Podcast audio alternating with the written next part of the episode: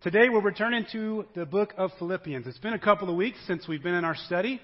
We've been going through the book of Philippians, and I'm going to talk to you today about the joy of humility. How many of you enjoy being humble? How many like it when you get humbled? Yeah, that's, that's hard to raise your hand, isn't it?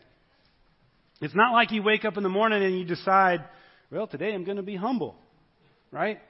I don't call up Pastor Bruce or Ron and I say, hey, man, you want to be humble today?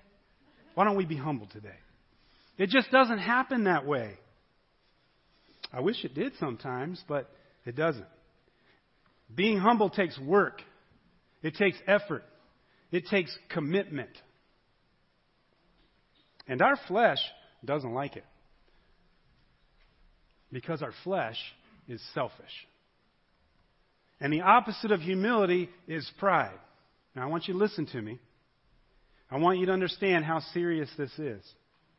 I believe all sin starts as an issue of pride.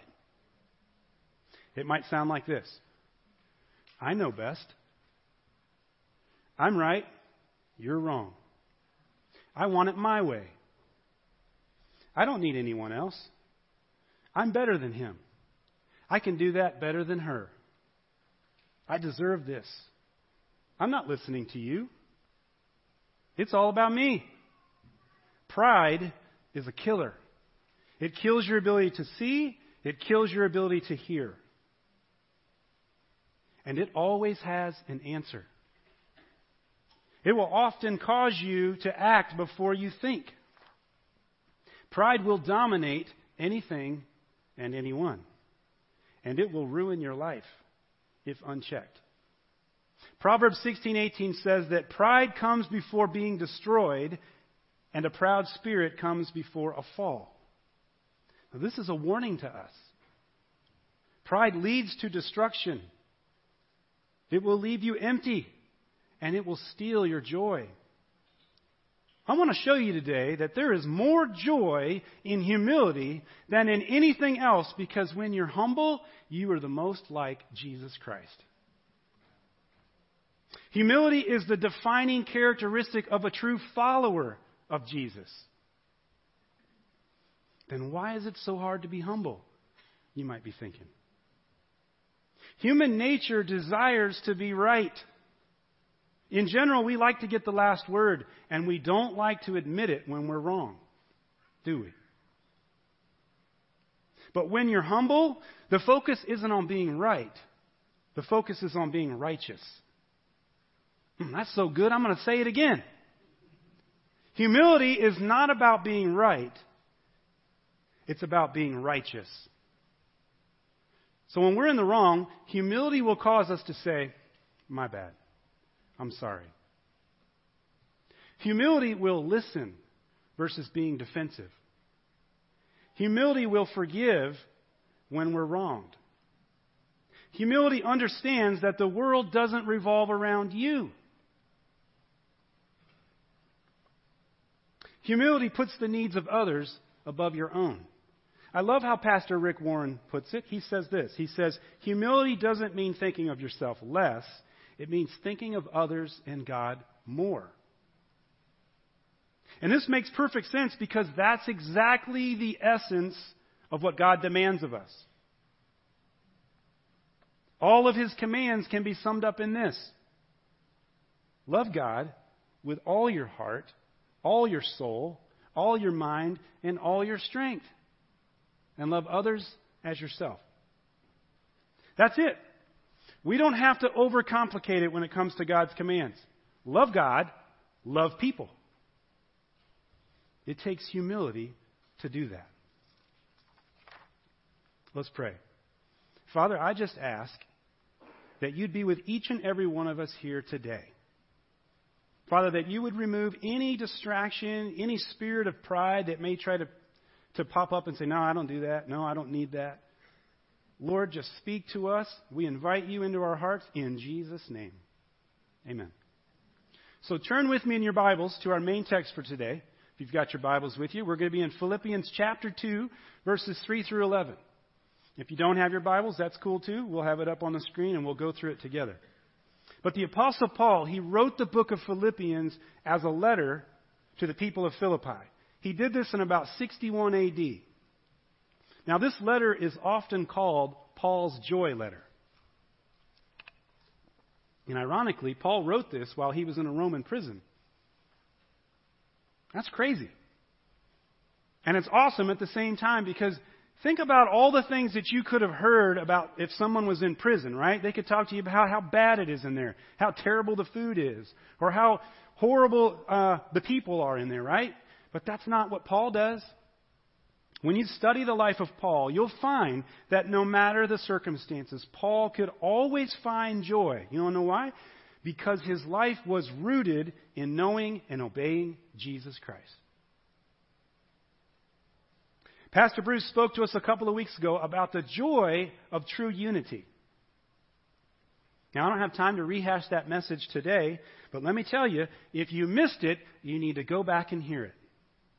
Or you need to go back and watch it.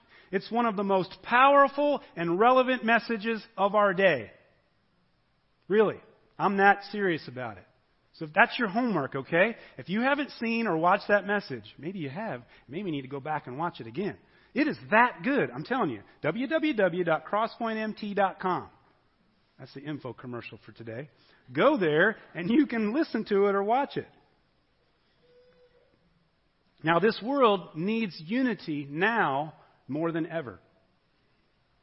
More than ever. You look around and you see a world characterized by division. There's pro life versus pro choice.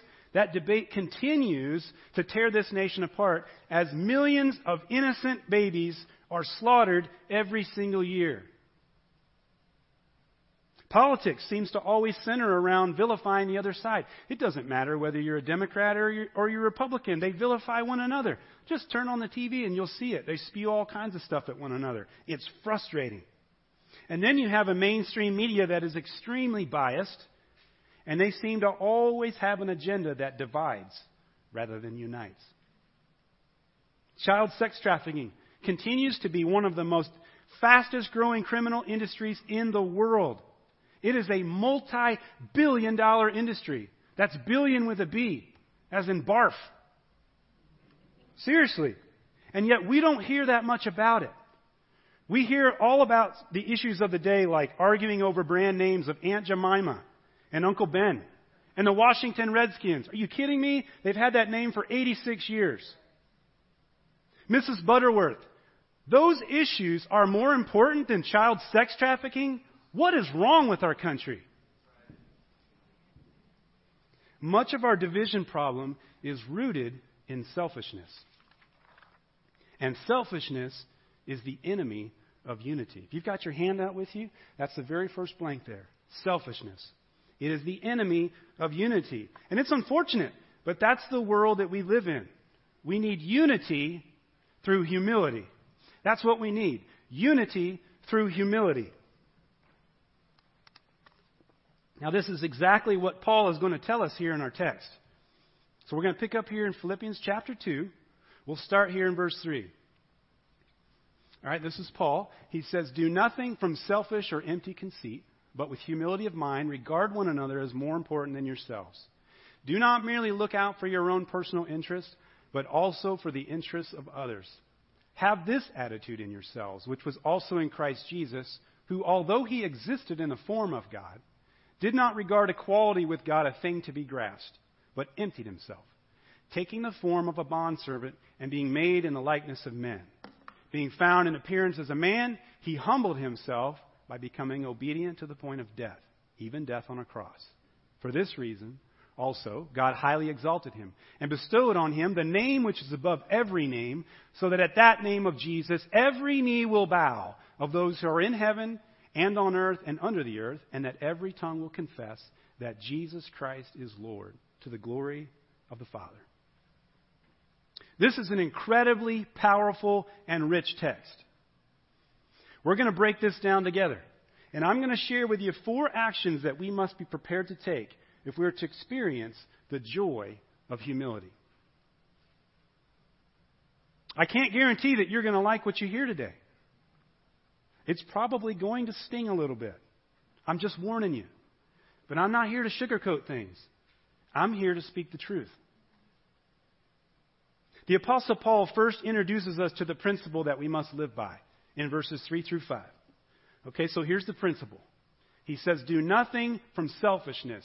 Another translation says selfish ambition or empty conceit, but with humility of mind, regard one another as more important than yourselves. Do not merely look out for your own personal interest, but also for the interest of others. Have this attitude in yourselves, which was also in Christ Jesus. The principle is this no selfishness, no conceit, and have the same attitude as Jesus Christ, which was humility, where you put others above yourself. So, in the verse right before our text, right before Paul starts talking about this, this is in verse 2. I'm not going to show this because this is what Pastor Bruce spoke about two weeks ago. Okay? But in that verse, Paul says that we are to agree wholeheartedly. We are to love one another.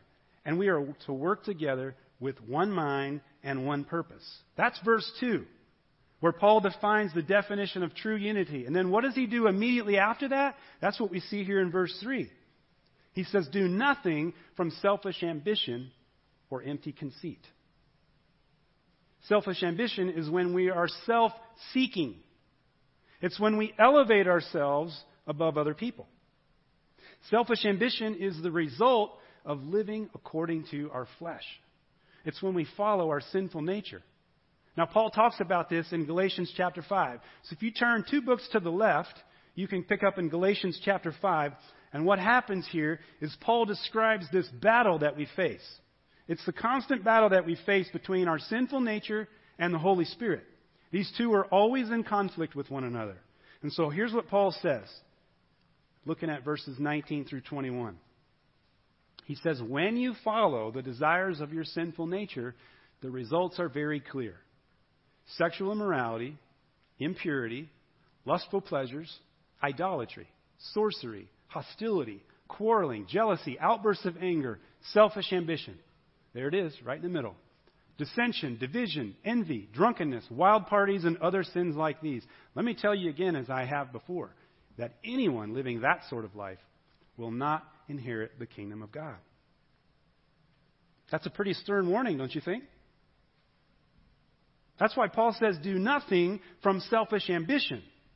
And then in James chapter 3, we have a similar warning. Okay, if you turn back to your right, almost to the end of the Bible there, you can pick up in James chapter 3 in verses 14 through 16. Here's what James says. He says, But if you have bitter envy and selfish ambition in your heart, don't brag and deny the truth. Such wisdom does not come from above, but is earthly, unspiritual, and demonic. For where envy and selfish ambition exist, there is disorder and every kind of evil. So, selfish ambition is when we are selfish and when we're self seeking. It's one of the many evils that result when we follow our sinful nature, our flesh. And when you combine that with envy, you take selfish ambition and envy and you put them together, whew, that's a dangerous recipe because what does the word say? It says it's earthly, unspiritual, and demonic. Pretty strong words. And there will be disorder and evil of every kind. No wonder Paul tells us in our text to do nothing from selfish ambition. Now, let's look what else he says in verse 3. What else besides selfish ambition? He says, Do nothing from selfish ambition or empty conceit. Right? So, so um, selfish ambition is self seeking. Empty conceit is praise seeking. That's when we do things to get attention. It's when we seek our own glory. It's when we try to impress others. We become people pleasers. So the bottom line here in verse 3 is that Paul is telling us to get the focus off ourselves. And then in the end of verse 3, he says we are to value others as more important than us. Verse 4, value others' interests more than our own. And that can only come through humility. That's the attitude of Jesus Christ, is humility. That's what Paul is saying here in verse 5. Have this attitude. What is this attitude? Well, this attitude is exactly what Paul said in the end of verse 3 humility of mind, where you put others above you. So, Paul just gave us the principle to live by. That's the principle. No selfish ambition, no empty conceit. And we are to have the same attitude as Jesus Christ. That's the principle. Now, Paul is going to talk to us about the picture by showing us how Jesus lived this out. That's the picture. That's what we're going to see in the coming verses. Now, Jesus is our perfect example. We are to pattern our lives after him. That's God's will for us, is to become like Jesus. You can see this in verses 6 and 7. We talked about verse 5. He says, Who, although he existed in the form of God, did not regard equality with God a thing to be grasped, but emptied himself. Now, another translation would say, He gave up his divine privileges. So, the first thing that we see here in the picture that Paul is talking to us about is that Jesus emptied himself and he gave up his divine privileges, which leads us to the first action that we must be prepared to take if we are to experience the joy of humility. And that is sacrifice. Are you prepared to sacrifice? Jesus gave up his divine privileges. He left heaven and he came down into this world and he was born as a man. He was the ultimate sacrifice. He gave his very life so that we might live. It was his death on the cross that paid our debt in full for our sins.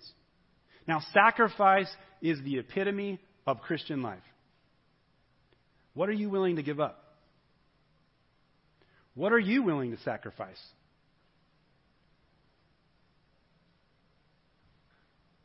If it's anything short of sacrificing your entire life, then I'm here to tell you it's not enough. The invitation to follow Jesus is not an invitation to just hold on to everything you already have, reap all the benefits of being a Christian, and then live a peaceful, quiet, and easy life. No. The invitation to follow Jesus is really an invitation to come and die. It's an invitation to die to ourselves and to live for Him completely. Sold out, all in, no matter what. Good times, bad times, it doesn't matter. And Paul captures this idea of dying to self in Galatians chapter 2 verse 20. I have been crucified with Christ. It is no longer I who live, but Christ lives in me. And the life which I now live in the flesh, I live by faith in the Son of God, who loved me and gave himself for me. So when I make the commitment to follow Jesus, Paul says, when I accept the invitation given by His grace through my faith, I die. I no longer live. I no longer live for myself because Jesus is now living on the inside of me. Everything now points to Him. This dying to self concept, this is not a one time event. This is a daily sacrifice. It is a daily choice that we make. And we can't do it without humility. Paul tells us in Romans chapter 12 that we are to be a living sacrifice. You can see this here. Paul says, I plead with you to give your bodies to God because of all he has done for you. What has he done for you? Well, he only gave up his divine privileges, right? He came down to this heaven, was, or came down from heaven, was born as a man, and he died for your sins. That's what he's done for you. So our response should be we let our bodies be a living and holy what? Sacrifice. The kind that he would find acceptable. This is truly the way to worship him. You ever wonder how to worship the Lord God Almighty? There it is. Offer your body as a living and holy sacrifice. And then look, Paul says this in, in verse 2. He says, Don't copy the behavior and the customs of this world. But let God transform you into a new person by changing the way you think. Then you will learn to know God's will for you, which is good and pleasing and perfect. Ever want to know what God's will is for you? Who's ever had that question? I have that question all. Come on, there's more people than just me. There we go. There we go. I have that question a lot, but there it is. You want to know how to know it? You let Him transform you. Then you're going to know the, His will for you. That's how you do it. Takes humility, doesn't it? Yeah, it does. It takes humility. He will change the way you think. There's a transformation that happens when you come to experience the love of God, when you finally give your, yourself to Him. We have to sacrifice our very lives for Him. We worship Him by living and our, by, our, by offering our bodies a living and holy sacrifice every day. And when we do, He will transform us. That's a promise. And that's a promise worth sacrificing for. So, the first action that we must be prepared to take to experience the joy of humility is to sacrifice. The second, the second action is to serve. Are you prepared to serve?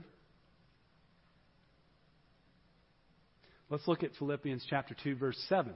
We've talked about 3 through 6. We're going to jump into 7. It says, taking the form of a bondservant and being made in the likeness of men. So, what is a bondservant? Some translations will substitute the word slave or servant. The word bondservant, though, it comes from the Greek word doulos, which is a broad term that has a wide range of usage. But the simplest way to describe a bondservant is that it's someone who voluntarily chooses to serve his master till death, no matter what. So, to say it another way, a bondservant is a servant by choice, not by obligation. Jesus emptied himself. He gave up his divine privileges. He left his place in heaven. He took the form of a bondservant by becoming a man. He was fully God, yet he was fully man. And he did this by choice because of his great love for you. For you. When you read through the New Testament and you study the life of Jesus, you will find that he poured out his life day after day. He healed the sick. He taught those who wanted to learn. He encouraged the brokenhearted. He confronted evil. He met every need. Every need. And in Mark chapter 10, he tells us why he came into the world. Here it is Mark chapter 10, verses 43 through 45. Jesus says this Whoever wants to be a leader among you must be your servant. And whoever wants to be first among you must be the slave of everyone else. For even the Son of Man came not to be served, but to serve others, and to give his life as a ransom for many. That's what we just sang about. He gave his life as a ransom for many, right? He came to serve, not to be served. And this should be our chief aim in life serving others. Are you prepared to serve? Are you prepared to serve? I want you to imagine that you're one of Jesus' disciples. Okay, we're going to go through this exercise together, all right? You ready? I want you to imagine that you are one of Jesus' disciples. It's about 2,000 years ago. You've been walking with Jesus for about three years.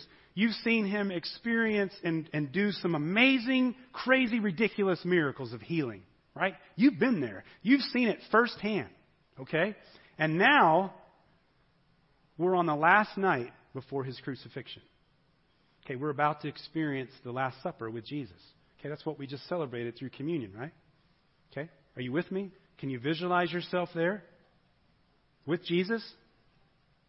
He's been telling you that this day would come now, and you're about to share your last meal with him. It's the night before your master, your Lord, the Messiah that you have waited your whole life for, is about to be crucified and die a brutal death on the cross. And what does he do? What does he do? He gets up from the table. He takes off his robe. He puts a towel around his waist.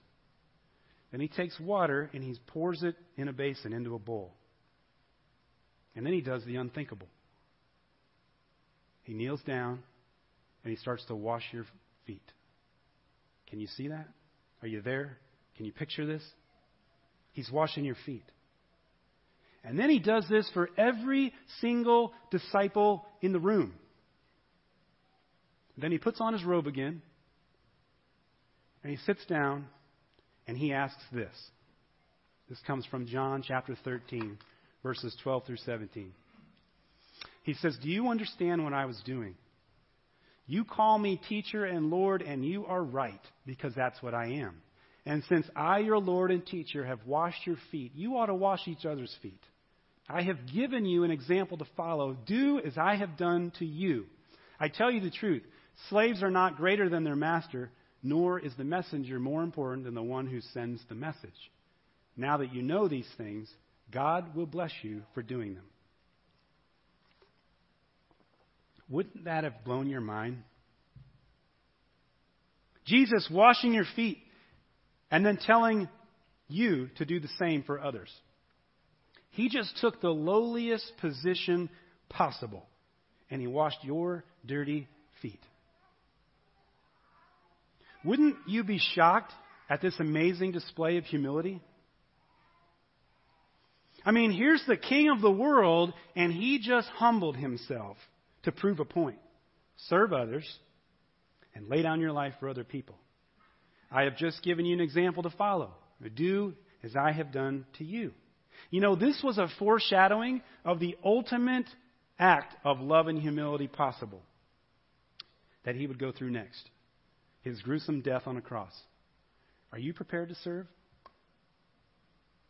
Do nothing out of selfish ambition or empty conceit. Serve others. Value them and love them more than yourself. That's the life that we must live. Now, let me bring this a little bit closer to home. Why does the church? Now, I'm talking about the body of Christ. I'm not just talking about, whew, I'm about to fall over this thing here. I'm talking about the body of Christ, the whole church, not just Crosspoint, all of them. And those people who profess to be Christians, I'm including them as well. Why is it that when you look at the church, we have far too many consumers and not enough contributors? We have far too many people who come to church and they're all about what's in it for me. What benefits do I get? What's in it for my family? What's in it for my kids? Shouldn't we, as Christ followers, stop thinking about what's in it for me and start thinking about what can I do for the church? I mean, right? Here I am, Lord, use me. Shouldn't that be the attitude of our heart? I want to encourage you to get involved. Think about how much you're consuming versus how much you're contributing. Jesus gave his life for the church. Are you willing to do that? To experience the joy of humility, we have to sacrifice. We have to serve. And the third action that we must take is to submit. Are you prepared to submit? Now, wives, I'm not just going to be talking to you right now. Although I could, there's a biblical precedence for it, isn't there?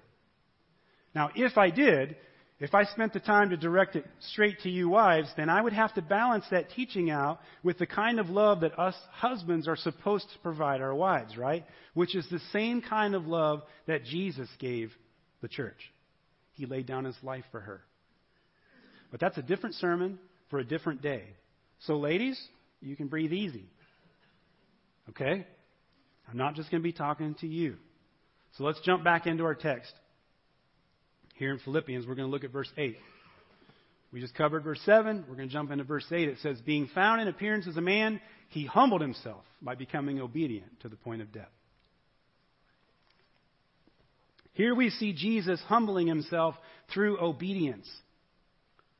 Submitting your will through obedience is the foundation on which humility is built. We are to submit everything to the Lord. That means we have to let go of our will, our desires, and our agenda. We have to stop trying to get our own way all the time. We have to stop trying to do things on our own. To submit is to deny ourselves out of love for God and for others. That's the true definition of submit here. We deny ourselves out of love for God and for others. To submit is one of the most difficult things to do, isn't it? Yeah because our self wants to get in the way. Now, I love how Charles Spurgeon captures uh, why it's so hard to submit. I'm going to share a quote from him. I've, I have, uh, I have done that before on Charles Spurgeon. He's considered the prince of preachers. 200 years ago or so, he preached this. He said, A lack of submission is no new or rare fault in mankind. Ever since the fall, it has been the root of all sin. From the moment when our mother Eve stretched out her hand to pluck the forbidden fruit, and her husband joined her in setting up the human will against the divine, sons of men have universally been guilty of a lack of conformity to the will of God. They choose their own way and will not submit their wills. They think their own thoughts and will not submit their understanding. They love earthly things and will not submit their affections. Man wants to be his own law and his own master. That's pretty good, isn't it? But for a child of God, submitting is not a recommendation. It's an absolute must. Jesus willingly put himself under the authority of God the Father. And we are to do the same thing. We submit our lives to God and we follow him through obedience. To submit is not an act of human will. I can't just say, yeah, I'm going to do this. Okay? It's a God thing. We can only submit through the power of the Holy Spirit. In other words, Jesus gives us the power to follow him through the Holy Spirit. That's how we can submit. So to experience the joy of humility, we have to sacrifice, we have to serve, we have to submit, and the last action that we must take is we have to be prepared to suffer. How many of you want to suffer? Not very many hands, is there? I don't want to suffer. I don't know about you. I don't want to do that. I don't want to go through that. But as a child of God, we have to be prepared to suffer. Now, this is the part of the message where you might be saying, nope, that's not for me. no, I didn't follow Jesus to come and suffer. You might be saying, wait, that's not what I signed up for. I don't know why so many of us have thought that living the Christian life should be easy. I don't know where that comes from. Because let me tell you something. That is a lie. It's not easy. Who can say that? Anybody agree with me? Living the Christian life is not easy. It's not. That's a falsehood. That once you give your life to Jesus, that everything should just work out. I mean, right? We think that. A lot of us think that. I believe in Him. I love Him. I sacrifice for Him. I serve Him. I'll even submit to Him. But to suffer? Come on, why should I suffer? This action to suffer is by no means easy. Sometimes we suffer because of our own decisions, because of our own choices, right? Other times things happen to us, or things happen to those we love. And we're like, why, Lord? Why? Why are they suffering? Why is there any suffering at all in the world? Well, I can't possibly provide a full and complete answer to that today. I just don't have time. I don't have time to go into that. But listen, we live in a fallen world. And there is suffering for both Christians and non Christians. Following Jesus takes faith.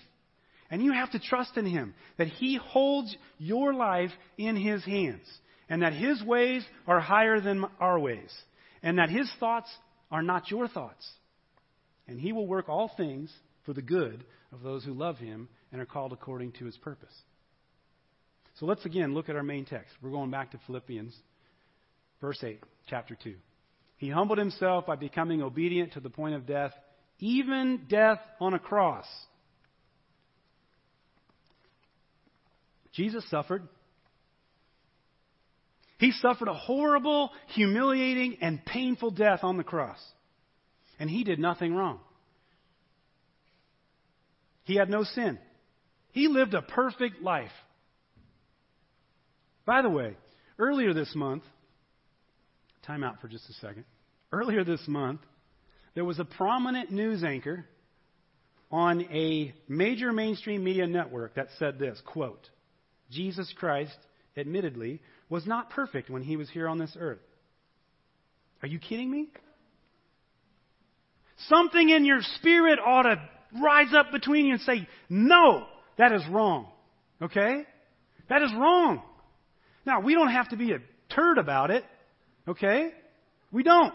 You can humbly and gently come alongside someone and say, you know what, that is not right. And it is our responsibility to do that Okay? It is. Each one of us have that responsibility to call out falsehood. You know what made this even worse? This guy. Then there was the other guy next to him. They're both on this network. And the one guy that said this, right? The other guy did nothing. He was just quiet. He didn't say a word. Like probably many of us would have done.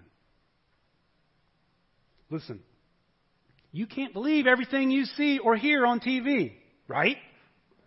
You cannot do that. It's yet another reason why we can't go to the mainstream media for truth. Now, I'm digressing from my message because I just get really fired up about that. I don't like it when people are speaking untruth, especially about my Lord and Savior. You kidding me? I take that personally. Okay. So Jesus Christ, He was the sinless, spotless Lamb of God who shed His blood on the cross for you and for me. He suffered so that we could have forgiveness, so that we could have eternal life. Suffering for the Christian is not something that may happen, it will happen. You're going to go through trials. You will be persecuted. That's a given. Are you prepared to suffer? Paul says in 2 Timothy 3:12 that everyone who wants to live a godly life in Christ Jesus will suffer persecution. Will. Not maybe, not someday, perhaps, will. Then in James uh, chapter 1, verse 12, James says that when troubles come your way, the issue is not if troubles come, it's when the troubles come. Are you prepared to suffer for them?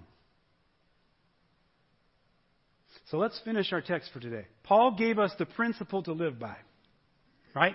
No self seeking, no praise seeking, and to have the humility that Jesus had by putting others ahead of ourselves. Paul then gives us the picture of Jesus living this out. And that's what we've been discussing. And now we come to verses 9 through 11. Hold on to your seats. Here it is. For this reason also, God highly exalted him and bestowed on him the name which is above every name, so that at that name of Jesus every knee will bow, of those who are in heaven and on earth and under the earth, and that every tongue will confess that Jesus Christ is Lord to the glory of God the Father. So, right there in the beginning of text, it says, for this reason. What reason are we talking about? We're talking about what Jesus just did in verse 8. In verse 8, Jesus humbled himself by becoming obedient to the point of death, even death on a cross. This reminds me of what Jesus says in Luke 14:11. He says that those who exalt themselves will be what? Humbled, right? And those who humble themselves will be what? Exalted. So in verse 8, you see Jesus doing what? Humbling himself. And then in verse 9, you see God exalting him. Woo! He gave him the name above every name. You should be excited right there. Because every knee will bow. Every knee. Right? Notice the inclusiveness there. Not some knees, not just Christians, right? Every knee will bow. And the, and the text goes on to say, right? Those who are in heaven, that's every angel, and there are millions of them. Everyone in heaven, everyone on earth, that's you and me, and everyone where? Under the earth. Who we talking about there? Yeah, we're talking about Satan and all his minions. Did you know? Whoo, I'm getting too excited. Did you know that even Satan and all his minions are going to bow? And they will confess. Here's the deal. You will either submit now willingly or someday you may have to submit unwillingly. Either way, everyone will bow and everyone will confess that Jesus Christ is Lord. Every leader that has ever lived, even Hitler himself, right? Every leader, every child molester, every criminal, every rich man, every rich woman, everyone will bow and everyone will confess that Jesus Christ is Lord. If you're here today and you haven't made the decision to follow Jesus Christ and make him the Lord of your life, today is that day. Right? Joshua says, choose what? This day whom you will serve. Not next week, not when I feel like it, this day. Okay? Today is the day of salvation. We live, are living right now in the last days. Who's with me? Are you seeing this? What we're living through? There isn't much time left here on this earth. I want to encourage you that if you have not surrendered your life to Jesus Christ, don't leave here without making that decision. Please. I'm pleading with you. Don't. Others of you, you may be here and you just aren't sure. You just aren't sure. Mm, you may have answered the altar call at some time or another in your church. You may have raised your hand. You may have even walked down the aisle. You may have even say, said the sinner's prayer. But you've never really committed your life to truly following Jesus. Do you want to know that you know that you know Jesus? I mean, do you want to be sure? This is my favorite text in the entire Bible that I'm about to share with you right now. Do you want to be sure? Who wants to be sure? Okay? Every hand ought to be up. You want to be sure? Here it is. And we can be sure. 1 John 2, 3 through 6. Part of your homework, memorize that. And we can be sure that we know Him if we obey His commandments. If someone claims, I know God, but doesn't obey God's commandments, that person is a liar and is not living in the truth.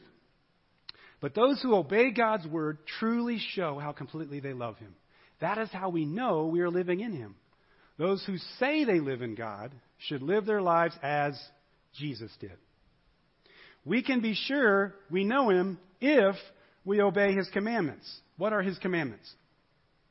I said it in the very beginning of the message, right? Love the Lord your God with what? All your heart, all your mind, all your soul, and all your strength. And love who? Others as yourself, right? That's His commandments right there. Love God, love people. That pretty much sums it up. Jesus humbled himself and was obedient to the point of death, even death on a cross. Our obedience is what demonstrates our love for Him. Now, I didn't say our obedience is what earns our salvation, did I? Because if I said that, that would be heresy. And you ought to stand up and say, No, Pastor, that's wrong. Right? Our obedience is what demonstrates our love for Him because Jesus says, If you love me, you will what? You will obey me, right? He says, If you love me, you will obey me. Will you obey Him? Will you obey him? The only way to do that is through humility, which is exactly the example that Jesus gave us. Those who say they live in God should live their lives as Jesus did. Jesus is the blueprint for your life. So, to be like him and to experience the joy of humility, we have to be prepared to take the following actions we have to we must sacrifice. We must serve. We must submit and we must suffer. Paul gave us the principle of humility, and then he gave us the picture of Jesus living it out. Will you live it out? Will you live it out? Let's pray. Father, you are the God of this universe. I am so thankful that we serve a mighty, compassionate, gracious, faithful God who will never leave us and will never forsake us. If you're here today and this message touched your heart and you've never truly given your life to Jesus Christ, today is that day. Today is the day of salvation. If that's you, and you feel the Holy Spirit tugging on your heart, because the Word says that no one can come to the Father except the Holy Spirit that draw him. If that Holy Spirit is drawing you today, and you want to say, yes, from this day forward, I am going to give my life to Jesus. If that's you, then slip up your hand and I will pray for you. Anyone here, thank you. Anyone else, thank you. Anyone else want to make that commitment today? Okay, pray this prayer with me. Jesus, I want you to be my Lord and Savior. I'm tired of living for me. I want to live for you. And I give my life to you right now. And I ask for forgiveness for my sins. And from this day forward, I will commit my life to you, Jesus, my Lord and Savior. If you prayed that prayer, welcome to the family of God. If you're here today and perhaps something in this message spoke to you, and you know that you need to make some adjustments in your life, you realize that you have to be prepared to sacrifice. You've got to be prepared to serve, to submit, and to suffer. If something spoke to you, slip up your hand and let me know that something spoke to you today and you want to do something about it. Thank you, thank you, thank you, thank you. Lord God, I pray for all those who raise their hand. Jesus, that they want to take action for you because that's what our faith is about right? We are to act on our faith. So, Lord God, give us the courage and the boldness to walk with conviction and to love others to come to you. And we'll thank you for it in Jesus' mighty name. Amen. Please stand for our closing song.